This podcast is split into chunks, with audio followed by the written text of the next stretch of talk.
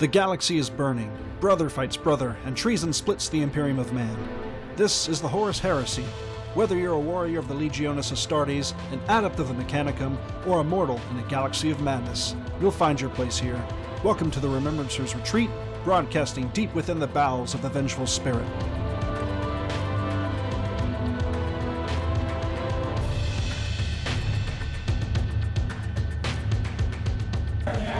Not hearing you. We're just doing it live here.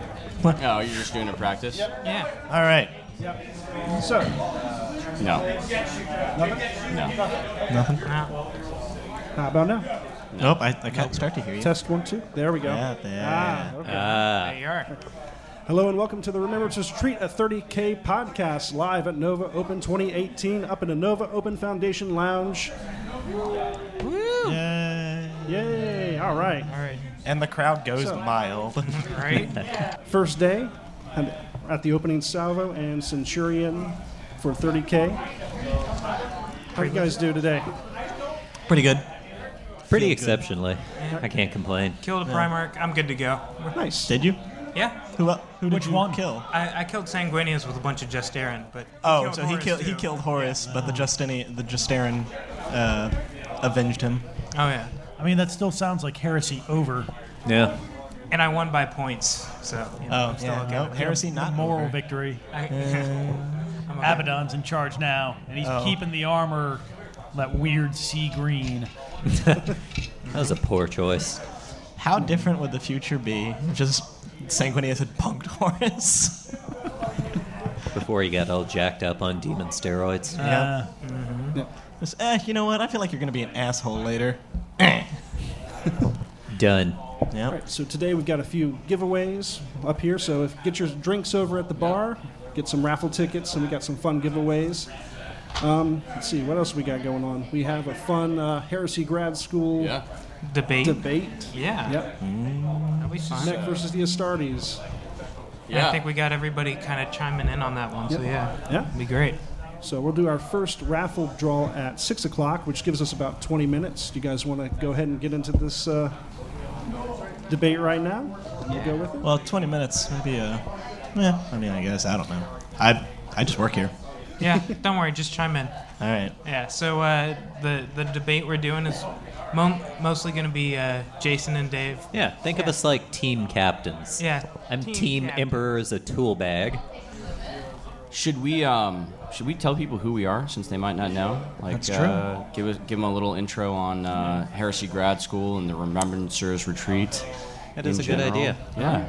Oh. Jess, you want to Okay. let people know what the Remembrancers Retreat is, other Yeah. than Yeah. Un- un- unpronounceable for most people. The Remembrancers Retreat. The Remembrancers Retreat. It's really not that hard. Remembrancers retreat. Just say it real slow, y'all. Sure. Yeah, you just got to get over that M and then the, the BR right after it. And uh, yeah, just a bunch of guys who enjoy the hobby, enjoy gaming, and we decided, yeah, why not? Let's have a fun podcast. And so Yeah. here we are. Yeah, we are. We're, I I think we're probably like an outgrowth of the uh, the RVA 30K community that uh, really Will and uh, and Jared and Jesse and everyone around the table really kind of has been building for a long time. And then about a year ago, right after Nova, I think we, we said, "Hey man, let's let's do a podcast." Yep. And then come around November, we Yeah. posted our first episode, and here we are. Here we are, man. Uh, we're on iTunes. Uh, we are on SoundCloud. We're on Google. We're on. Uh, every, everything's on Google. We'll, we'll, Yeah. We're now The officially internet But we're is Google. specifically on Google. Um, but yeah, so so what we talk we talk about is uh, obviously the Horus Heresy, which is Warhammer 30k, um, and there, we do a lot of different segments. We even have specialist games like Battlefleet Gothic. Yeah, yeah, Battlefleet Battlefield Heresy. Gothic, probably some Adeptus Titanicus. Now that that's out, uh, Oh, the yes. 30k Sphere. Yep. I've already got one of my uh, Titans painted. yeah. And what's that Titan's name? Uh, Alea Ferrum Volvant, Which Rule is the Iron Dice. Yeah, there we go. it's good. And I just bought some Iron Dice down at the uh, the Forge World booth. So Ah. They I hold the weight of destiny. Oh, they do. They They're heavy with impressive, too. authority. Yeah, yeah. But um, I think what what Jason and I do really on uh, Remembrancers Retreat is uh, deep dive into the lore of the Black Books, right? So specifically, the the Heresy Black Books that Forge World puts out. Uh, what are we up to? Book seven, Inferno, and Yeah. book Yeah. eight, uh, Malevolence. Malevolence, is coming out pretty soon. Everyone's stoked for that. Hopefully, we get it before Except Jesse. December, right? Yeah, Jesse's not That's, so that's stoked when it's about supposed it. to be out. It'll be fun. Still, still no Dark Angel. 2025, Dark Angels. And we're waiting on those transfers too. Yeah. But uh, what, what what are we doing tonight for grad school? We're going to do a debate that Jason and I have been having kind of offline for uh, for forever. As long as we've been friends. Yeah, really. absolutely. Yeah. So this is this is the quintessential debate that we've been having, uh, and we're going to have it with you guys here. Uh, in the lounge, and then anybody who wants to chime in, if you have uh, you know diehard uh, feelings about the subject, uh, you know you're more than welcome to come up here and uh, let us know uh, you know where you weigh in, how you how you weigh in on this. So If there's anything that we can count on about Yeah. nerds, it's that they have really hard opinions. yeah, about things. absolutely, Yeah. yeah. This might be your only chance to voice them. All right. So uh, Pat's moderating. yeah, I'm moderating. I'm, I'm Pat. I'm normally the guy that's super super behind the scenes, aka I, I barely do anything. Yeah, I mean, this is kind of a storied occasion, though, Pat, because you don't have the opportunity to come on and speak with us all that often. You This is true. You do all the stuff behind the scenes. Well, some of the stuff. Jesse does most of the stuff. yeah, uh, you're like uh, for Heresy Grad School. You're like our uh, lot behind the agent and moderator and producer, all rolled into one. Lexicanum uh, aficionado. Oh yeah, that too. Yeah, absolutely. try. Yep. So Alrighty. we're glad to have you on moderating for us tonight. Well, glad to be here. So, yeah, what we're talking about is, at least the question, is would the Emperor have been more successful using the Mechanicum or the Astartes to complete his vision of humanity? So, um, I leave it to you, to you guys. Uh, does, who wants to go first? So this is a classic debate format, uh, Pat. I think uh, Pat, as the moderator, is gonna is gonna keep us on time and keep us on schedule. Uh, classic debate format for those of you uh, dorks who went to uh, private school or participated in the debate club. Um, Nerds. We're, we're gonna follow that, and uh, so I think opening arguments, Jason, or what? Pat, were they five, ten minutes? Five minutes. Five minutes. All right, five minutes. So Jason and I have five minutes to make our opening arguments either in defense of the Emperor using Legionis Astartes to accomplish his vision, or against the Emperor uh, using Legionis Astartes, and, and Jason's going to make the case for the Mechanicum. And uh, then we're going to get what? Five minutes, ten minutes for rebuttal, or Yeah, 10 minutes for rebuttal. It may be a little bit more fluid just because we got more people at the table. yeah. Um, so, Good call. So, we'll see. Okay. Yeah. All right. So, and then uh, closing. Yeah. Yeah. All right, guys. So I've never been a big fan of the Emperor. I've been a traitor since day one, and that's not going to change. But even looking beyond that, the Emperor's vision for humanity, keeping that in mind, he wants to get humanity into the webway to safely slice them off from the chaos powers that be. That's the idea behind the imperial truth. Uh, even though we know at many points during the story, the Emperor's kind of uh, it's a little bit hypocritical there. He doesn't care so much that anybody worships him as a god, see the Space Wolves, or half of the Imperium as giant robot church. Uh, they don't care about that, uh, regardless of the censure of the word bearers. However, given that that is his goal, Astartes are a terrible choice for two reasons. First off, they're unpredictable. The Primarchs are, by definition, man children. They are dropped in planets that revere them as gods, rise up to ridiculous amounts of power for what essentially are children that have never been told no. And they Except have, maybe Angron, except maybe Angron. who's only been told no. I can't argue that. But they're unpredictable, they're emotional, and they have more or less unlimited power. Second, third, maybe only to the Emperor himself and Malcador. Maybe Valdor, but that's arguable. So, why create a race of these super beings that the Emperor freely admits he doesn't understand human emotion? Why base your entire master plan on the backs of these unpredictable creatures that you freely admit you don't understand? What the Emperor does understand is the long game and robots. Robots respond logically to everything. The Emperor is supposed to be, ostensibly, the greatest scientist in the universe. Any scientist will tell you the best way to go is the way with the least variables. Robots do what they, you tell them to. Thallax thralls, they're chemically controlled Pavlovianly to do exactly what you want. And as soon as you're done with the robot, you turn it off and you stick it away mothball it in a warehouse somewhere. You don't have to get them to fight each other to fix the problem. You have no idea what a Primarch's going to do. He could be all over the place. He could end up stabbing you in the ass and sitting you in the Golden Throne for 10,000 years. You don't know. Haha, yeah, good thing that didn't happen. Right? But the second part Martian priests are about the only part of that entire equation that's not predictable. And pretty much half of Mars already reveres the Emperor as the god. So if he had put the amount of resources into that instead of the Astartes project, he would have had an entire robot church full of like immortal super soldier weapons already, instead of spending all the time and effort on these unpredictable man children. Now, second part Astartes are unpredictable, but they're also grossly inefficient. Take just compare a Thallax to an Astartes. A Thallax is a brain in a jar. A brain takes about 100 grams of carbohydrates a day for proper neuronal function. An Astartes is a giant 600 pound man. Even not even looking into like the increased metabolism, the increased bone mass, the increased muscle density, an actual human being that size would require something around 4,000 to 4,500 calories a day just to maintain body mass without like hemorrhaging muscle weight. And that doesn't even account for the increased physiology and metabolic processes like the fast healing, the fast reflexes, and everything we know Astartes have. There's no way to account for that. Also, if you look at an Astartes training path, the implantation process takes five to six years, starting from 12 to approximately 18. That's just the implantation process to make an Astartes from a prepubescent human to full maturity. That doesn't put in the time with the training, it doesn't put in the actual combat time. All a Thallax needs is a brain and a Lorica Thallax.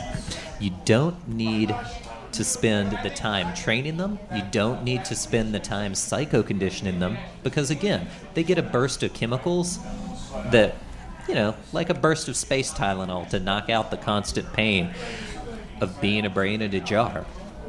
In the meantime, you have to spend all that time training Astartes, and the worst part of that is Astartes ostensibly only work as males. That X's 50% of your population right there. So, in conclusion, Thallax are a brain in a jar. All you need is one convict and one Thallax. You've got the entirety of humanity to turn into super soldiers, which are stronger, faster, more mobile than Astartes, which suck. All right. Well, thank you, Jason, for your opening comments. Dave?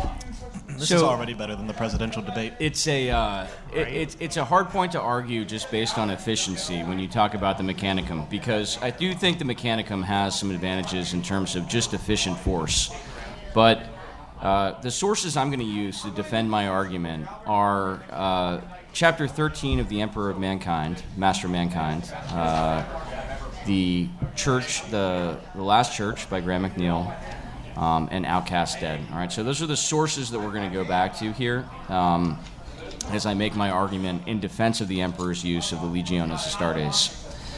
So, first of all, uh, in chapter 13 of The Master of Mankind by Aaron Dem- Dembski Bowden, the Emperor acknowledges the compromise of the Primarch project. So he acknowledges that the Primarchs, at least half of them, have been compromised. Uh, so he knows they're unpredictable, and he goes forward with the project anyway. So there, there must be an advantage in terms of uh, capability and uh, compliance uh, when it comes to the Primarchs, right? And the Emperor, in his vision, which again, this is the question we're trying to answer, is are the is the Mechanicum or the Astartes uh, better suited to completing the Emperor's vision for humanity? So, the Emperor in, uh, and we'll get to this at the end, but in, in Lords of the Imperium, uh, the Emperor states what his final vision for humanity would be, which, as Jason said, is, is in the webway. Um, you know, as they ascend to a psychic race, that they would be cut off from chaos in the webway uh, and psychically protected from any type of uh, predation. So, remember, the Emperor's goal is to unite humanity, right? It's not to crush them in terms of bloody compliance operations. The Emperor doesn't want bloody compliance. He wants uh, he wants to unite humanity in the galaxy. Um, and so, think of the 500 worlds of Ultramar, right? The 500 worlds of Ultramar uh, are already essentially in the pocket of the Imperium. If you send your Martian robot overlords in uh, to Ultramar, do you think you'd get away with a non-bloody compliance? The type of compliance that uh, Guilliman and the Ultramarines were able to accomplish? And I think the answer is no, right? Uh, I don't think your friendly robot overlords would have been accepted uh, in, in Ultramar. Um, also, think of this there are ostensibly more stranded human colonies and civilizations that were cut off by um, Old Night and the Age of Strife than there are Mechanicum uh, strongholds or forge worlds, arc exploratory fleets. So as the as the Emperor goes out with the Legion, the Legiones Astartes, uh, he's he's uniting hum- humanity um, with a force that looks human, right? That is human. Um, and, and, so as, as you go out and you contact these stranded civilizations, I think I think that makes sense. The third point that I want to make in my opening argument is the infeasibility of using the Mechanicum resources on Mars for the Emperor to launch his Great Crusade. So we know that the Emperor was already into the uh, Primarch project and the creation of the first Astartes on Terra during the Unification Wars. Right? So it's not that the Emperor completed the Unification Wars and then started the Legiones Astartes project. He was already halfway into it uh, during the Unification Wars. So the resources that he had uh, were already being expended on Terra to create the force he needed and the impetus behind this. All right, so anyone who wants to go back and question uh, the emperor, you have to understand one thing of singular importance. And the emperor states this in chapter 13 of Master of Mankind, and he states it in the last church. Humanity was facing species extinction within a generation. Humanity was going to be extinct in a, in a way that uh, essentially the Eldar were going to be extinct, right? Except it was going to be 10 times more savage. So he used the resources at his disposal um, to affect the, the, the change that he needed to keep humanity alive. And I think uh, with that, Pat, I'll uh, make. And you're good? Yeah. Yep. All right. So we'll take a break right there for rebuttals here in a little bit. We got a drawing at 6 p.m. for some fun little giveaways. And uh, let's see. So make sure you go buy your drinks now. Uh, for every drink, you'll get a ticket, and then we'll pull one of those raffle tickets out, and you'll get some swag. Everybody loves swag. So we're gonna take a quick break, break until six o'clock. Then we're um, gonna do the raffle, and then we'll go back into rebuttals. So Sounds sit good. back and enjoy. And uh, got a little filth music to play. Nice. Yeah.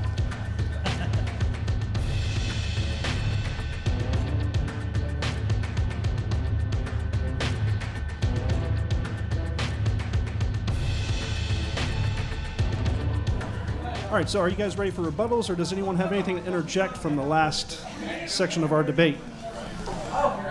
Yeah, I think for the I think for the next session, uh, which is rebuttals, uh, we're gonna let uh, Stephen and Austin come on. To uh, uh, Austin is going to be uh, arguing in defense of the Emperor's use of the uh, Legiones Astartes, and Stephen is going to be helping Jason out argue in defense of the Mechanicum. And uh, if you guys uh, if you guys are interested um, and you want to bring up some points and come up here and uh, let us know what you think, uh, by all means, just uh, queue up and uh, we'll get you on. So I think without further ado, uh, Mechanicum got to go first last time, so we'll uh, we'll let uh, Austin and uh, the Emperor go first. All right. All right. So the first thing that popped into my head uh, about the inherent controllability of robots by the Emperor, there's two problems with that. The first is that, uh, as shown by the Furious Abyss class mega ships, you can get a lot of things by the Emperor if you're a society as well put together as the Mechanicum.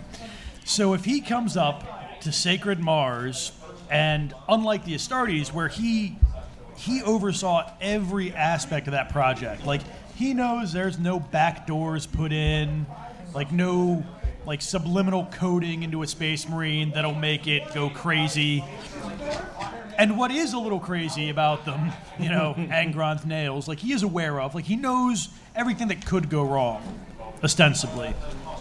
Uh, there is absolutely nothing that would stop somebody with the capabilities of Kelbor-Hal to just be like, I'm gonna slip this back door in, and uh, you know, if I mysteriously vanish via Calidus Assassin, uh, all the Thallax will just turn to their right and murder the first Imperial servant they see, and keep doing it until everyone left alive is in a red robe with a weird number of mechanical tentacles. Uh, The other thing that I thought about is all right, the Mechanicum is very good about mass producing things like Thallax and even the bigger things like a Titan. They're all a little different, but they're all essentially the same thing. Uh, whereas the Astartes are 18, 20, very different things going on.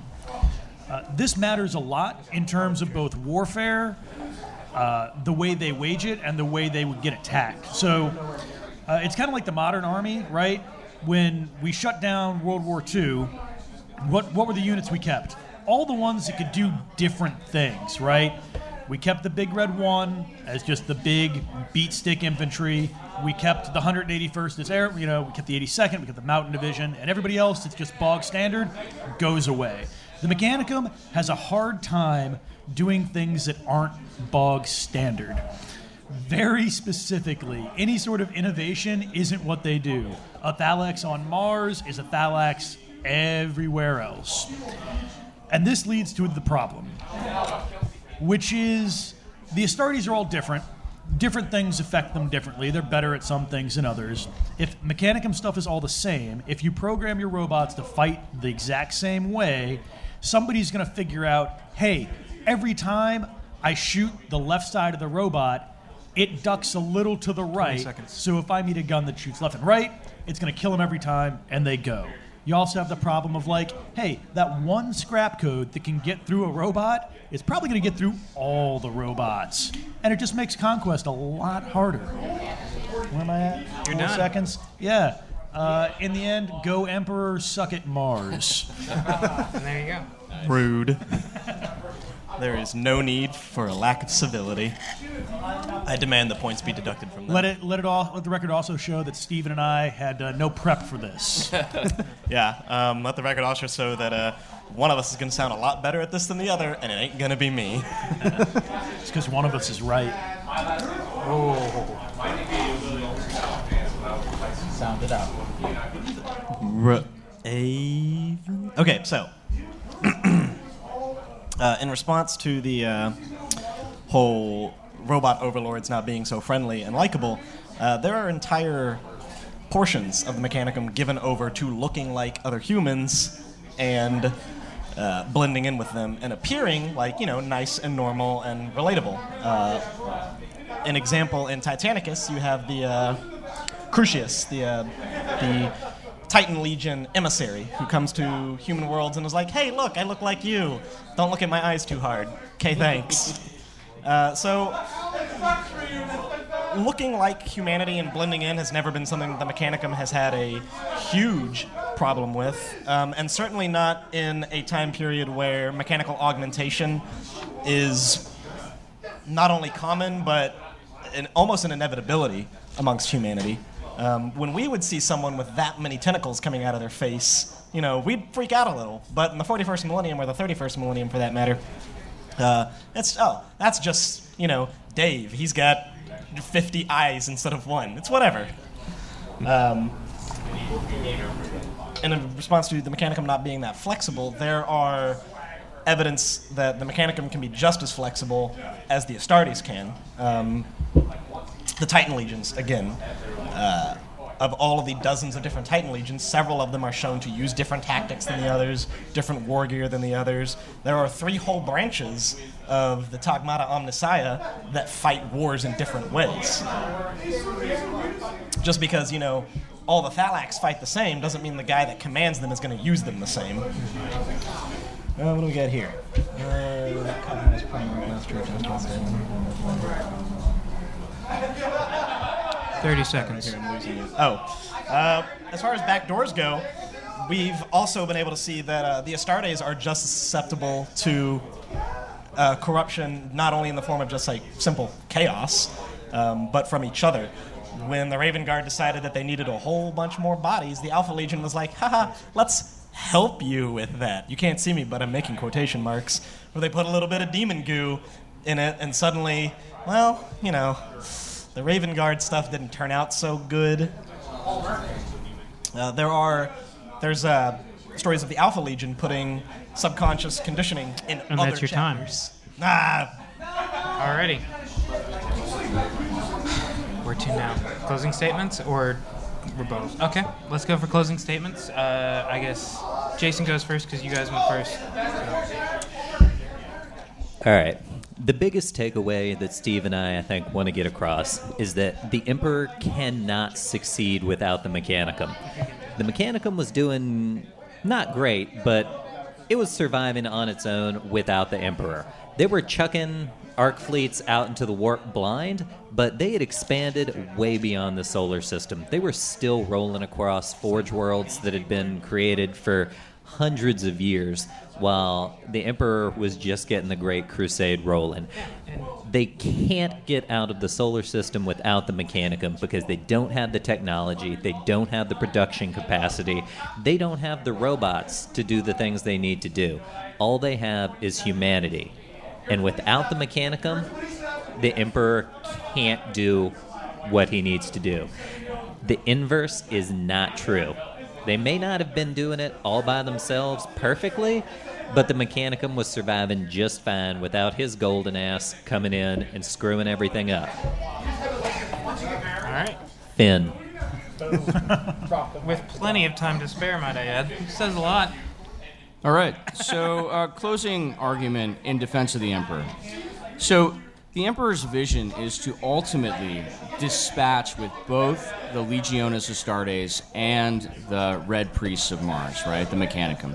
The Mechanicum, as an empire, has to fall because we know from chapter 13 the master of mankind that the emperor's vision is to shepherd the psychically ascendant human species into the webway seal them off from the warp and seal them off from any type of chaos predation total cutoff from the warp is what the emperor's ultimate vision for humanity is so that he can shepherd them into a psychically uh, ascendant species right now would the emperor have enjoyed a relationship with a tech priest like Koriel Zeth or Tobias Maxilla?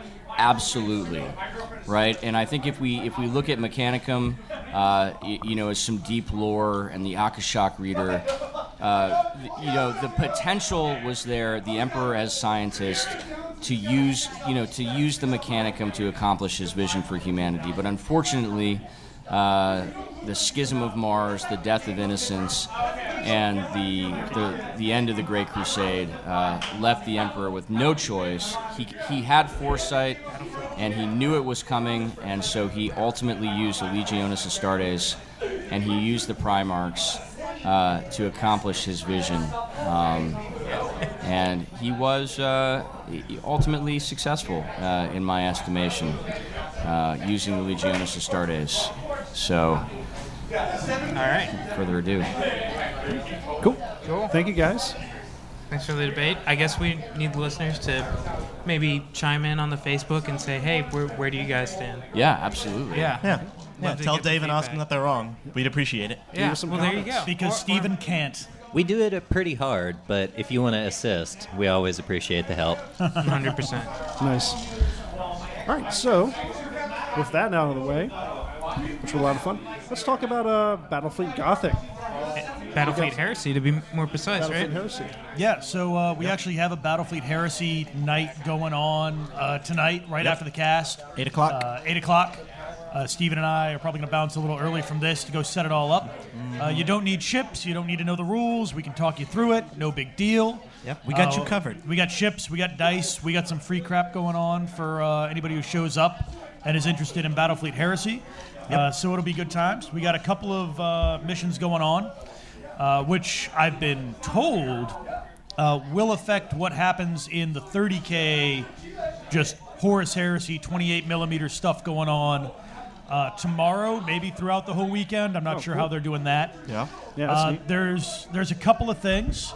Uh, the first one, uh, we we have a Custodes battleship that uh, our buddy Josh Bruder had designed, built, Yep, and custom made, custom built. made for this, uh, which is awesome.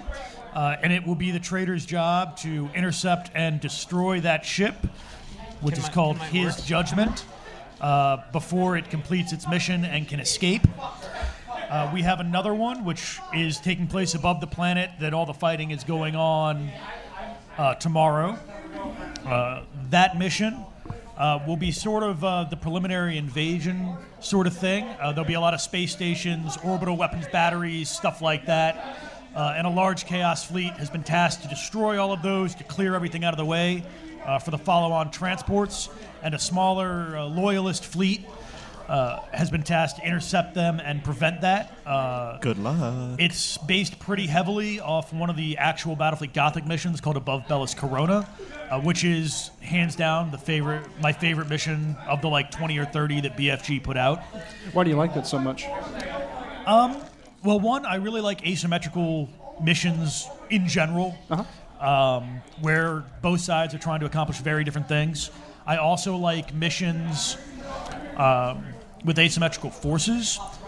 And for this mission, the way it works is the K- the traitor fleet has to kill a certain number of loyalist ships and remove all the orbital defenses Okay. which isn't super hard in theory because they have twice as many points worth of ships. Uh, the loyalists, though, just have to stop them. So it doesn't matter if every single loyalist ship gets blown out of space. If one of those missile silos is still like floating around the planet, they've won. Oh wow. Uh, and I really like missions that aren't just like war to the knife, kill everybody on the other side, and that's how you win. Yeah. Um, speaking of War to the Knife, though, the third mission we have going on uh, will be kind of a classic, uh, an exterminatus mission. Okay. There is a moon uh, taking that kind of orbits around uh, a warp rift in the system. That's one of the main transit points in and out uh, from a bunch of traitor controlled space. Uh, however, on this planet, there's essentially your classic Death Star Doom laser. Uh, but instead of blowing up planets, this fires into the warp and dis- destabilizes the Geller field of any ship in that warp transit corridor. Yep.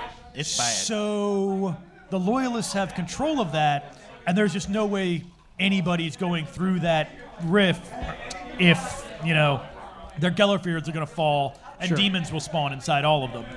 Uh, the It's chaos forces in the system don't have enough resources to take the planet and the Doom laser, so they're just going to nuke the moon the Doom laser is on. Uh, and that's another one of those really fun missions where, you know, people have got two goals and uh, you're just throwing bodies at it and hoping it works out in your favor. Nice. Yeah, it's the Imperial Guard solution. Except instead of uh, thousands of screaming mortals, it's giant kilometer long ships that can't be replaced. So were you guys surprised at how uh, excited people got for Battlefleet I, Gothic? I am. There's an Yeah, event we- we- running in uh, like not like a little dimmer thing, here. kinda. There, yeah, there was somebody downstairs, which was the Battlefleet Gothic like I demo saw that. setup, I saw uh, that. which was really cool. There's also guys running an event. Like I don't even know these guys, and I think they're up in somewhere in the Northeast, maybe. Yeah. that they're Pennsylvania. Pennsylvania. Yeah. yeah, that are throwing together uh, an event that has traditional like Horus Heresy 30k and Adeptus Titanicus and Battlefleet Heresy. So to see like the rules that we've like talked about and worked hard to like make cool for us being used by random other people, Yeah. like it's kind of mind blowing. I yeah. mean, It's really cool. It's kind of it's kind of cool to see like a project that you you put time and effort in just get picked up somewhere else, really far away. Yeah, Yeah. like it's not just like the nerds I know that I've forced to play Battlefleet Gothic with, and now you Right, all have thanks for that, ships and don't want to stop yeah. Because Um, that would mean you wasted your money. I was talking to the BFG guys and I was like, hey, you know, we're doing a, a Battlefleet Heresy event right after our cast. You should totally come check it out. And he was like, whoa, I didn't even know that was a thing. Yeah, just in the time that it took Austin and I to go get the Battlefleet Gothic stuff out of our room and bring it down to the game floor, um, we ran into two people who were like, "Hey, have y'all heard anything about this Battlefleet Gothic thing going on?" We're like, "Yeah, we're the guys doing it." They're like, "Ah, that sounds awesome." Yeah. So like, yeah, random people are showing up. It'll be great. Um, possibly more people than I expected. Like, Yeah. I really only planned for like a dozen people to show up to this, expecting like ten of them to be guys I know. Yeah. Um, So yeah, no, it, it's just really cool. And like I said, we we've got a bunch of spare ships, a bunch of spare stuff. So and where's Yep. that going to be at? That'll be in the Horus Heresy area. Okay. Um, the same place all the 30k guys have been doing uh, their gaming throughout the day. It's where the 40k guys are, but at the other end of the little hallway, I don't know what the ballroom or whatever it is called. Gotcha. There are big signs that point to 30k and 40k. Follow the signs. You'll see nerds with spaceships. That's us. Can I bring my orcs, though? Ullanor is purged. We will be doing. Uh, I mean, if there's going to be Battlefleet Gothic open gaming kind of while we're doing this, so Yeah, if uh, I- if you have a mat or if you just have a fleet and you want to throw down, Pat's got orcs. Or or if you don't have a mat and like have a fleet or even don't want a fleet and We'll like can't make can't make tonight. Um, like I'm trying to get into the epic that might be Oh, epic. might be happening Oh, at wow. some point. Um, but yeah, like if you hit me up or Steven up at any point during the con, like hey, after this, like you want to go grab a game of BFG or like we brought space mats, you're more than welcome to like borrow mine if you want a demo game. And I, I say that a little hesitantly, but nerds are good people. So Yeah. if you want to throw down like Saturday night instead of tonight, like let me know. I, I can make things happen. Cool. So, what are the plans after Nova? Um, not paint Night Lords. yeah, that's my favorite part about this weekend is uh, that I don't have to paint Night Lords, and when I'm done, I never have to paint another Night Lord if I don't want to. and in fact, I won't. You have to paint the one though. Oh right, I got to change that one Crimson Uh, let it Fist let it be known that Steven has put uh, lightning bolts on the vast majority of his guys, and they look beautiful. But I did find one dude who's just running around in dark blue armor with crimson fists, and uh, well, that's just unsat. Yeah, and uh, that being said, let no one ever uh, doubt that bullying and peer pressure is indeed the right way to get something done. Because that's the only reason I put lightning bolts on my guys. At least if you because do everyone was it making fun of uh, me. I cried publicly over the internet. So here, um, one of our podcasters, We got Ryan an EO Bridges, with who's running our uh, event organizer for the opening salvo, which is going on downstairs right now for the Horus Heresy. How are things going, Ryan? Hey guys, how are you? They are going well. Nice. Yeah. Yeah, uh, so opening salvo is still going live. We've got uh, about three more games. People trying to eke out a few more points for their faction. Uh, it's been good, man. Most people got about uh, two rounds in and some very brutal battles. Yeah. We had uh, at the beginning we had everybody line their armies up. Some fantastic looking armies. We had 16 Primarchs on the table. We had uh, the Emperor. We did a family photo shoot. Of note, we had uh, the Khan, the Lion, and Sanguinius models present, and then uh, Magnus and Alpharius decided they did not need to show up for the family dinner. So was Magnus the, is uh, having back problems. And Alpharius is everywhere. Couldn't show up. that's true. That's true. What was the uh, What was the score when you walked away? All right, so the the uh, running score right now is we're looking at loyalists at 354 points to the traitors 367. It's getting close. So uh, at the beginning of the day, the loyalists were just spanking ass. You know, they were up uh, 86 points to the traitor 36 points, but things really swung in the second round. Um, yeah, it's been good. And then there's uh, every player got a set of secret objectives that you had to complete three objectives, and then uh, if you were able to knock out all three of those, it gained you substantial points uh, for your faction. And as of right now, we have three out of 30 players have actually completed that task. There's some tough ones they, in they're, there. they're hard. They were rough. Can we talk about those now? Is that is that far Yeah, enough? yeah, yeah. All right. I got a couple minutes. Yeah, I've got mine in my pocket So I right had now. I had three. Uh, I brought Imperial Militia, as is my wont. uh, and my three objectives were have your entire army in the enemy's deployment zone, I got that one. which is awesome, except that I have four immobile artillery pieces in my army, and uh, well, at one point I did have everything in my army removed from the table except for one flyer, so I had a chance of that one. That didn't go so well.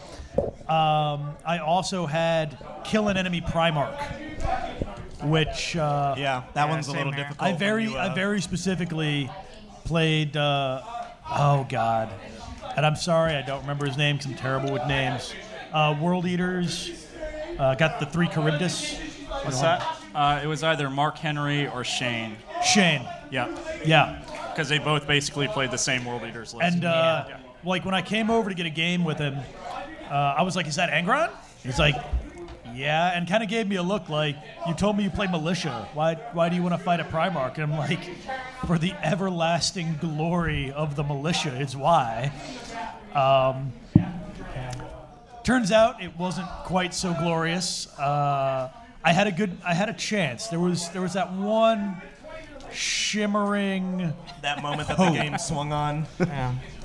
That one, well, it, it was probably more fantasy than hope, but The there, dice rolls it in was slow there. motion. I I- could see it. Are you talking about the Seize initiative? No, it wasn't Seize Initiative. Uh, so my my plan was they come down in the Kharybdis and I just murder Angron because it, it was a 15 point objective.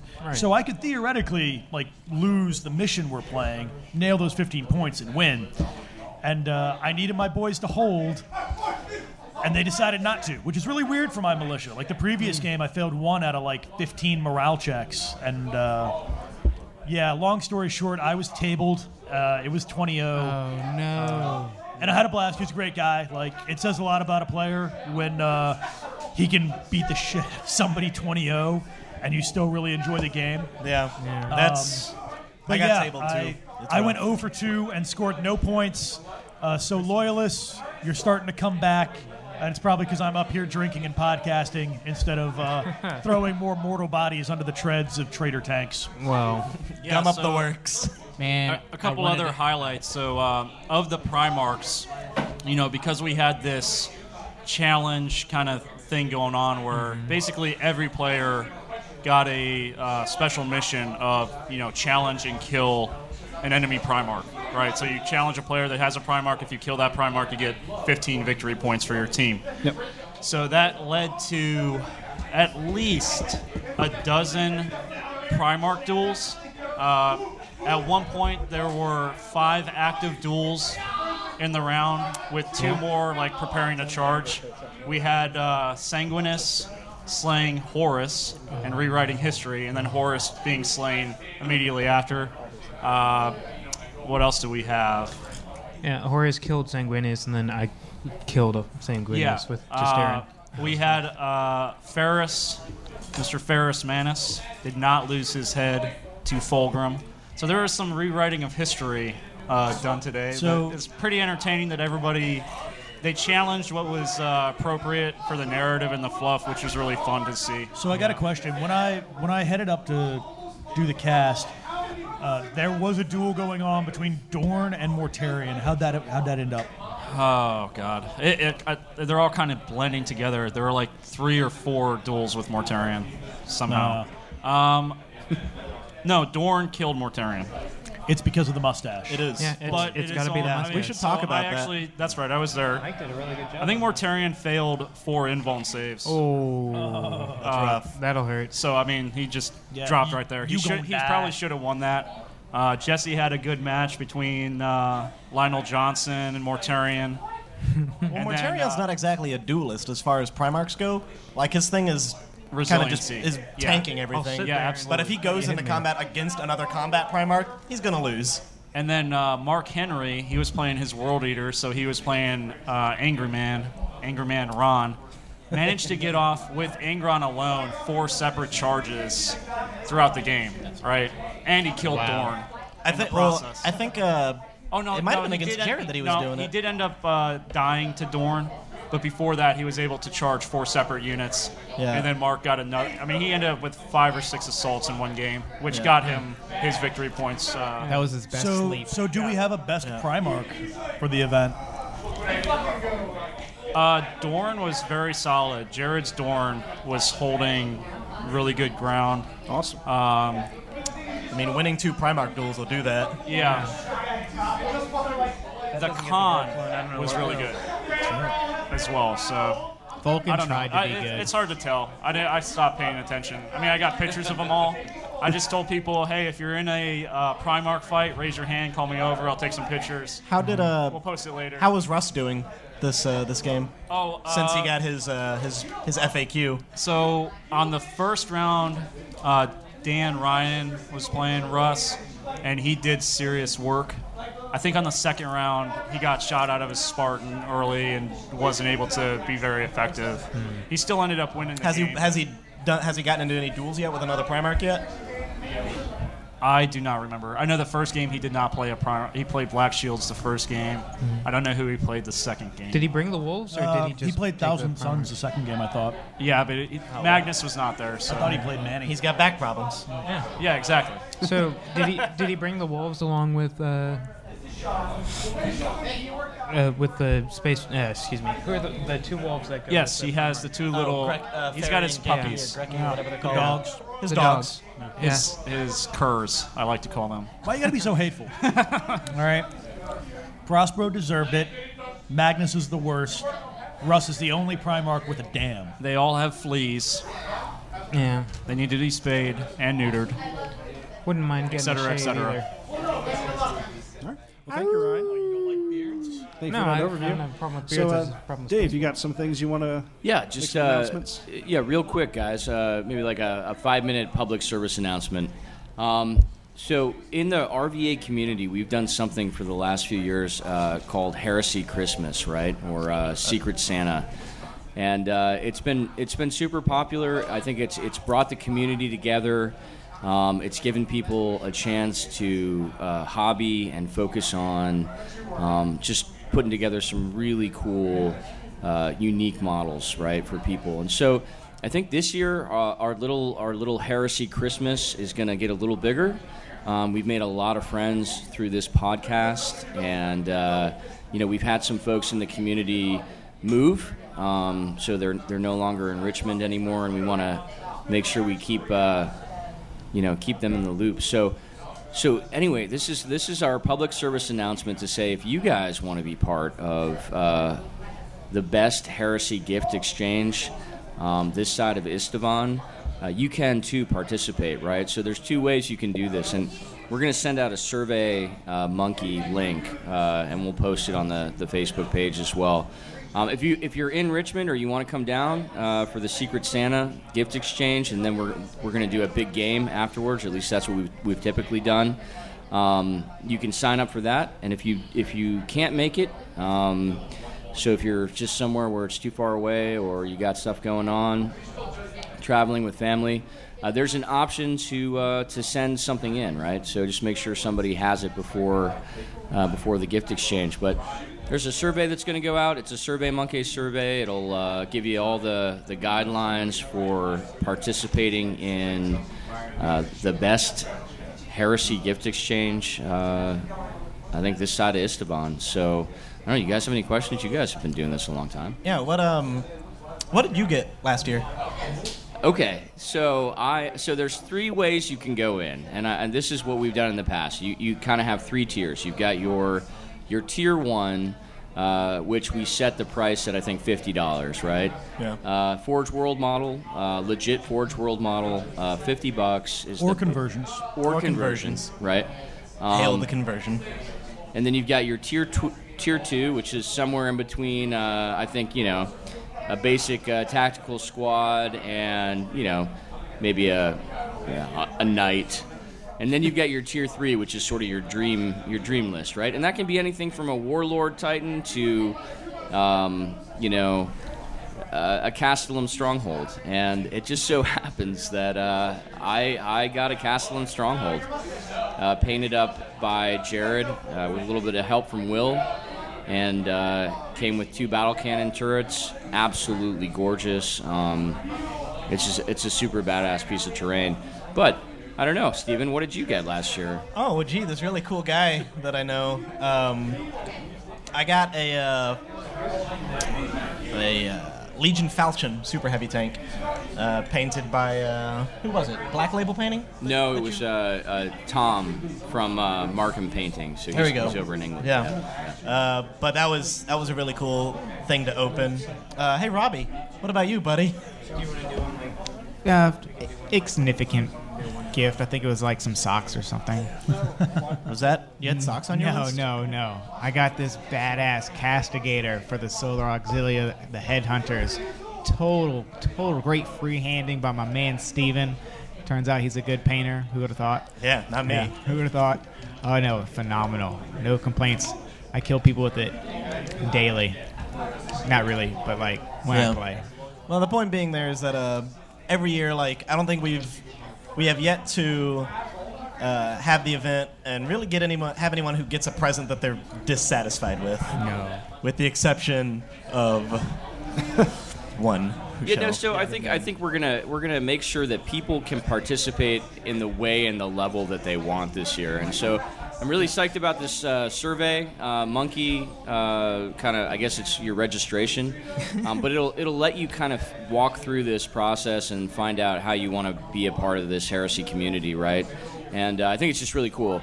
I know that uh, you know the guys from RFI and uh, Ryan do a, a, a charity uh, Christmas event, um, Toys for Tots.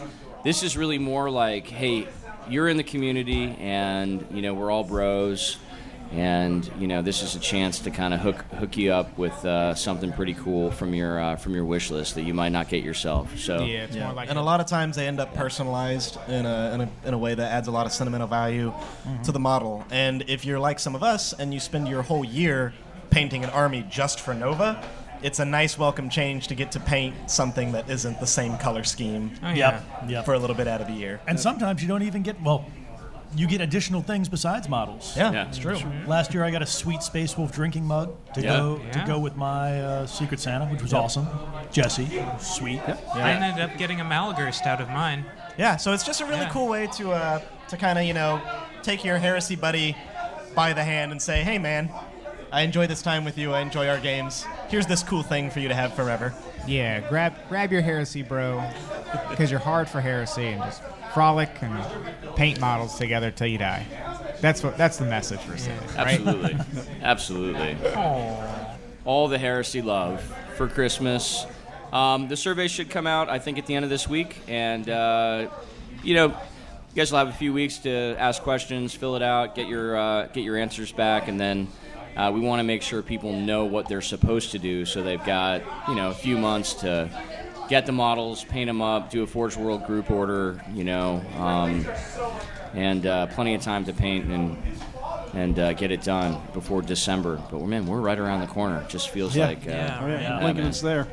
I Can't believe it's almost September. Or it's, yeah. Don't leave it too long. Yep. Yeah. Anybody got anything else? No, thanks, Jesse. Cheers. Yeah, no problem.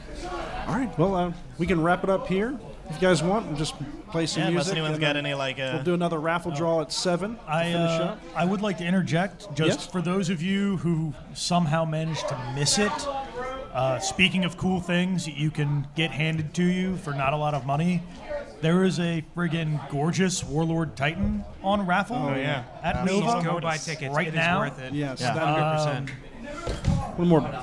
Yeah, it's five dollars a ticket. Yeah. Uh, that's at least six thousand dollars worth of model when you add in like the painting and all of it. All the Um, and there's a bunch of other cool stuff in the silent auction as well. Uh, there's like a spaceship terrain oh yeah, that it looks, a, like, a, a BFG cruiser, like smashed into a planet. Hey, don't is bid on that. Dave wants that. Don't bid on that. Yeah, yeah. we'd like you all to not bid on that. It doesn't one. matter because the t- by the time you listen to this, I will have already won it.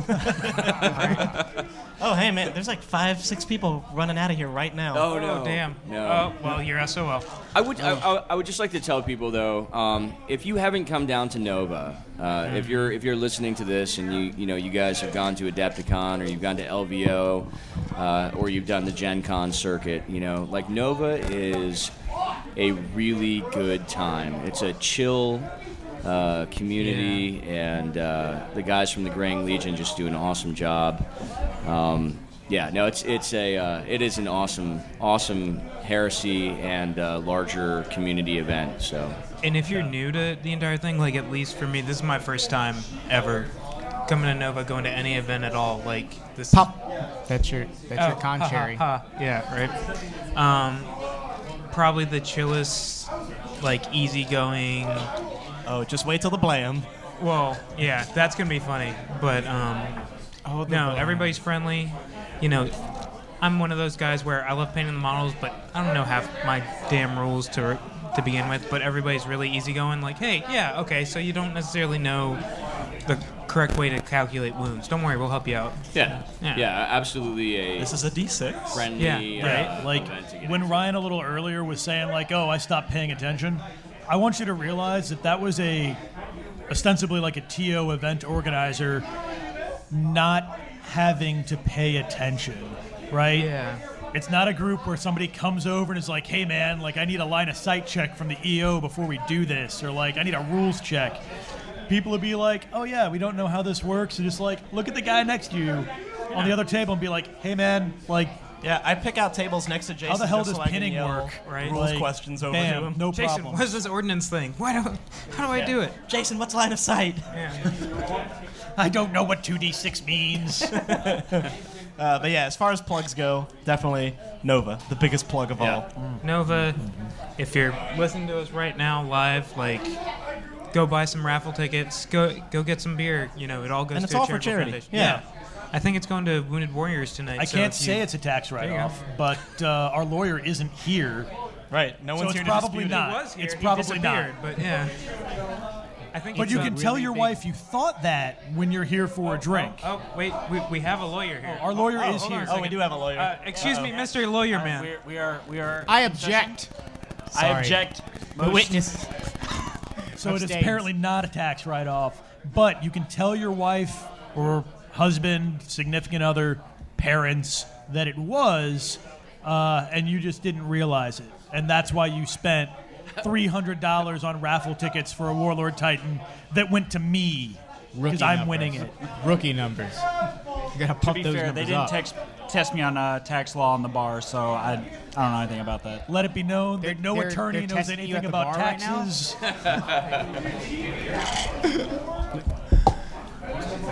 Yeah. So we, uh, among the people here that uh, that are with us today, that uh, have never really experienced Nova in all of its glory, like Pat, we also have Brian here, and he doesn't really have any armies with him today, uh, but he's, or, you know, he's just he just came to hang out. Not with us doesn't and really. fun. He just doesn't. So He's in between armies at the moment. once we Uh, hold once we on a sec. figure that out there, but uh, what have your what have your impressions been so far, Brian?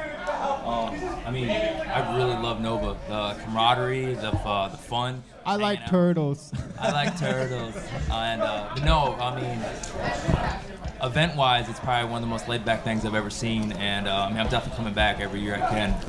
And uh, I am between armies, but next year I'm gonna have an army. Like it's completely raised my uh, on hobby, wood. Want and need to make sure I have uh, an army next year. So Yeah, if there's anything to, to just put some fuel injection straight in your hobby motivation, it's coming to Nova and seeing everybody else's armies. But we Forge also World has taken my money. Oh yeah, but we also have uh, Jake here, who's So we we just got this new crop of Blood Angel players in the in the 30k group, and so Jake is one of the one one of the few. So The few, the proud. Are you excited for the new uh, Black Book? Hell yeah, man! Those uh, those previews we've seen from Forge World so far look fantastic.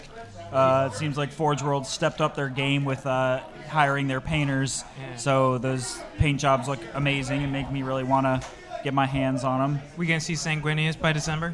I, hey, roll. man, the the hope, the hope, the dream. Sanguinius 2025. Sanguinius lives. It's also a hammer. Yeah, it's also a hammer. Uh, It's Legion also specific teleporter, Leviathan. by the way. that's damn cool. And one of these days we'll have Dark Angel transfers. Dark Angel transfers. One day.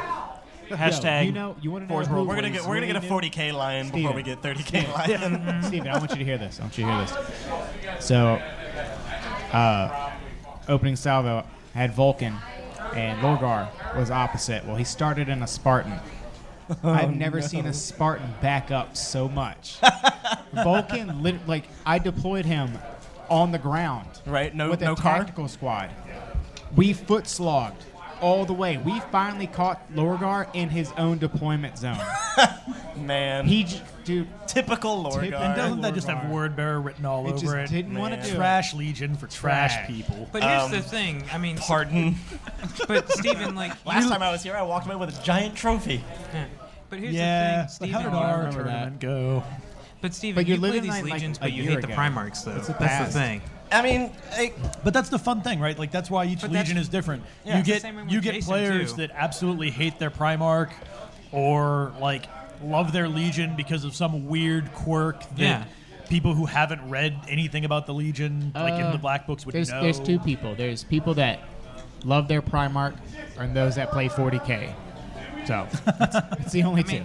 Man, getting hurtful up here. yeah. getting hurtful. I mean, like even even like word bearers in the in the fluff. There are some sections of the word bearers who aren't crazy about Lorgar. it's true. Erebus. Argel Tal. Yeah, well. but um So one of the other cool things here about Nova is seeing like all the people that we see like Duncan and other Warhammer community members. Yeah. Um, and Brian, you actually met one of the community members like on the way down the elevator and got I don't had know an if he interesting counts as a conversation community member. yeah, do tell. Well, no. but he- tell. Do Yes. tell. Do tell. So yeah, I uh, during the GW preview, I had uh, said thank you to all the GW supporters and the Warhammer community for everything they do for us, and I ended up running into Andy in the uh, elevator going downstairs. Sorry, sorry, Andy. Who? Andy, Andy. Andy. Warhammer. the Andy, Yeah. Warhammer The Andy. community. Warhammer Andy. Warhammer Andy, Yeah. and uh, he actually uh, he said uh, Toy Story Andy. he said thank you to me, and um, for saying that uh, shout out because you know a lot of people don't say that and they were getting bombarded with questions. He actually uh, had me take down his email and uh, send him an email about uh, possibly sending out some free stuff and just saying thank you. And then uh, I got a reply this morning, and they actually want me to write an article um, for Nova or a Bat Rep or a Tactica, and because I love to hear from the community. And um, so after Nova, I'm going to put that together. And uh, for the Richmond 30K community, and uh, hopefully get that sent out there. And I mean, fingers crossed, it might actually get published. I don't know. I'm just skeptical about emails. This mean- is Andy, Prince of Nigeria. Please send money. You know what? Please send happens, Tactica happens, and it's still gonna be $5,000. Pretty awesome. Yeah, I mean, Fake assets frozen. I have millions of. Yeah, and it seems to be a it seems to be a thing that everybody's first Nova, something happens to them like that. Like something that they alcohol just never would have expected. Like I when s- Robbie met Duncan. Like when Robbie met Duncan and giggled like a little girl. Um, It was uh, a And that forced was the most giggle, but adorable it thing. was For so people cute. that don't know Robbie, he is a rugged individual who does Yeah. MMA on the side. Yeah. yeah. He's got like one of those So to, victory s- ropes that to the world see leaders Robbie do. giggle like a schoolgirl meeting Duncan was like a moment I will cherish forever. That's So- just like this is joy. This is what joy is. so next to Brian's story, I think like my favorite moment so far is walking by the GW booth slash Forge World booth, it's like Wednesday night, and just watching Duncan Rhodes put paint pots in their specific spots. It was this surreal moment of What do you think he was saying? These are gonna be so many coats. There's What? so you mean many Duncan coats. doesn't have his own trailer, just, Just- chilling in there in the two bathrobe, only I mean, records dude it? does He's work. an Watching everyman. Santa's elves at He's work. an everyman. He stacks his paint one at a time like the rest of us. Have you guys seen like how Spills his scheduled he Nolan is oil this like week? rest It's, of us. it's I, ridiculous. I, It's I will insane. not believe it. It's insane. It was Like, the he worst does of not his You know what, when we find putting Duncan, hours I'm going to ask him, hey, how many pots of Nuln oil have you spilled this year? he's probably gonna pull out like some fancy new tech that holds your Gyroscopic Nuln oil container. Fun The fact, paint there god is spilleth not paint. Selling like wash, like shade, little cups. You put your shade in, keeps you from spilling your shades. No, I think spilling your a- shade is, is part of the. Uh, It's a part of the gimmick. experience. It's It's a a gimmick. passage. It's not Is your he cutting next- mat until it has a giant Agrax Earthshade. Jake, it's a gimmick. Is it the guy also selling the sham wows? Yeah. 'Cause Yeah. It's a gimmick. Hey, ShamWows are amazing. Yeah. It's true, they are. They're pretty great. Wow. Also Just because Billy. Mays isn't pushing them anymore. I'm a Billy fan of the Mays, chop baby, clap. Thank Billy you very maybe much. not. I don't know. Yeah. There you go. Yeah. All right. Well, with uh, that being said, we got a drawing at seven, which is in ten minutes for some last few giveaways. But I think we're gonna wrap it up here because we got some ukulele band coming in here. Yeah. That'll be cool. Some, Got a jam sesh. entendre. So we're gonna let them get all jam set up. session. No, uh, Yeah, it's no gonna be good. background Remembrance Retreat ambiance. Steven, you gonna play the harmonica with them? Yep. So definitely Do a- do a get your drinks cover? in. You got ten minutes. I'm sorry. Get get your drinks in. You got ten minutes till the end of the raffle. Um, go definitely down. Ten o'clock. Get your uh, raffle tickets in for all the awesome stuff that is down there for the charity. And uh, yeah, anything left? Anything else left to say? I think that's it. Just you know, if you're listening to us right now, go uh, go buy a beer for for charity. You know, you'll you might get some swag too. We got some awesome stuff, and uh, yeah. I mean, uh, I'd, I'd like to um, say a little something. So I just did uh, the finished up the Shadow Raids, uh, the Centurion event run by the uh, Graying Legion guys, and I just want to thank them in you know on recording, on live, you know, candid. Appreciate what you guys do. It was an awesome event. Had a lot of fun. Uh, Ty did a great job. He uh, always always brings a smile to everyone's face because he's just a chill dude. So uh, thanks, Grang Legion, for uh, putting on some sweet events. Yeah. Centurion was a lot of fun. Appreciate it. Thanks, Shout guys. out to all the EOs in, in general. at all Nova. yeah, all the Cheers EOs. to You guys, all the staff. You're the reason we keep coming back. All right. Well, that being said, this is the Remembrancers Retreat. Robbie, Brian, any last words? Thanks for coming out. Thanks for taking the time to come check us out. And uh, if you're curious about more, just come on down to Heresy Hall. We're there all weekend.